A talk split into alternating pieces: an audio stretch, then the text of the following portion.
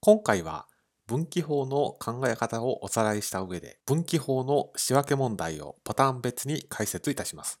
なお、ネット会計士は毎日 Twitter や YouTube、Instagram で簿記検定3級や2級をわかりやすく簡単に解説した情報を発信しています。もしわかりやすいと思ったら、ぜひチャンネル登録やフォローをしていただけると幸いです。まずは分岐法の考え方のおさらいです。まず分岐法というのは、商品を売った時買った時の仕分けで、原価と利益をその都度分けて記録をする方法のことを言います。ですから使う勘定科目は三分法でしたら売上とか仕入れなんですけれども、そうではなくて商品とか商品売買益という勘定科目を使います。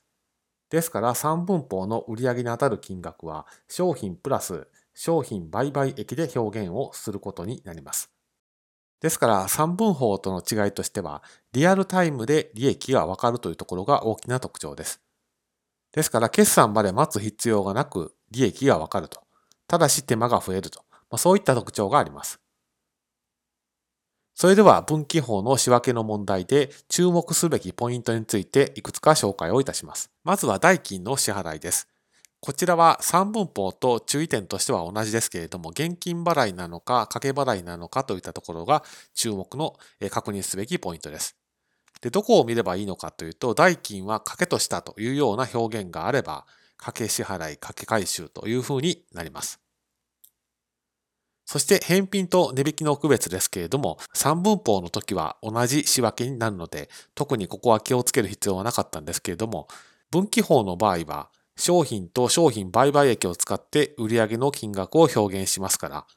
返品の時は商品プラス商品売買益を両方戻す仕分けをするのに対して、値引きの時は商品売買益だけを減らすという処理をすることになります。こちらは三分法との共通する注意点ですけれども、当社は売り側なのか買い側なのかです。ですから問題文の語尾で売り上げたとか仕入れたとかいう表現にしっかりと注目をして、当社がどちら側なのかをしっかりと確認をする必要があります。それでは問題を見ていきます。まずは仕入れ取引です。商品75,300円を仕入れて、代金は掛けとしたという問題です。ですから当社に商品が入ってくる代わりに、掛け代金を後日仕入れ先に払うという問題となります。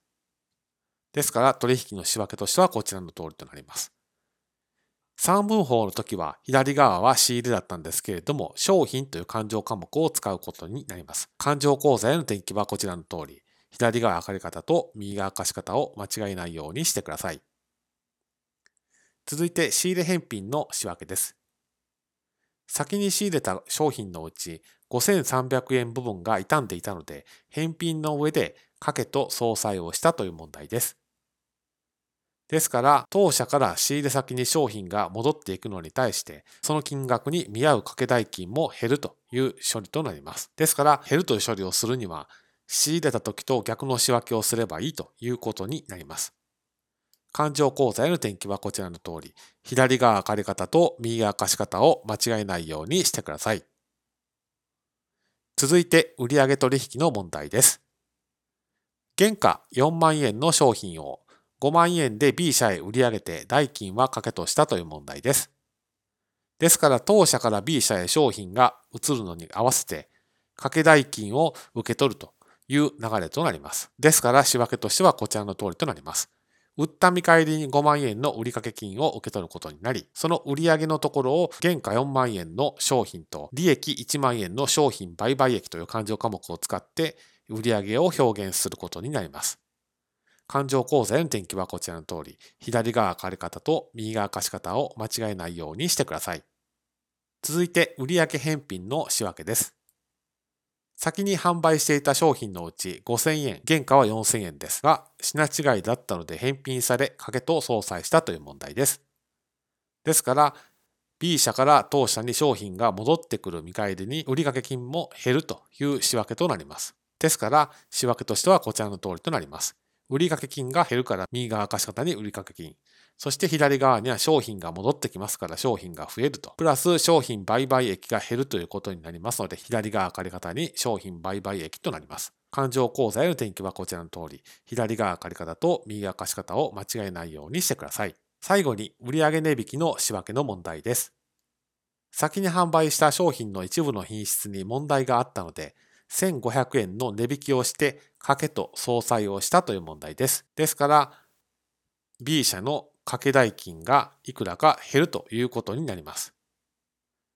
仕分けはこちらの通りとなります。3分法の時は、売上と売掛金を減らすという処理でよかったんですけれども、分岐法の場合は、商品売買益を減らすという仕分けをすることになります。勘定口座の転記はこちらの通り、左側借り方と右側貸し方を間違えないようにしてください。ですので、当動画で押さえておいていただきたいのは、分岐法と三分法のどこが違うのかっていうのを理解した上で、当社は売る側なのか仕入れる側なのかっていう確認をしっかりとするようにしてください。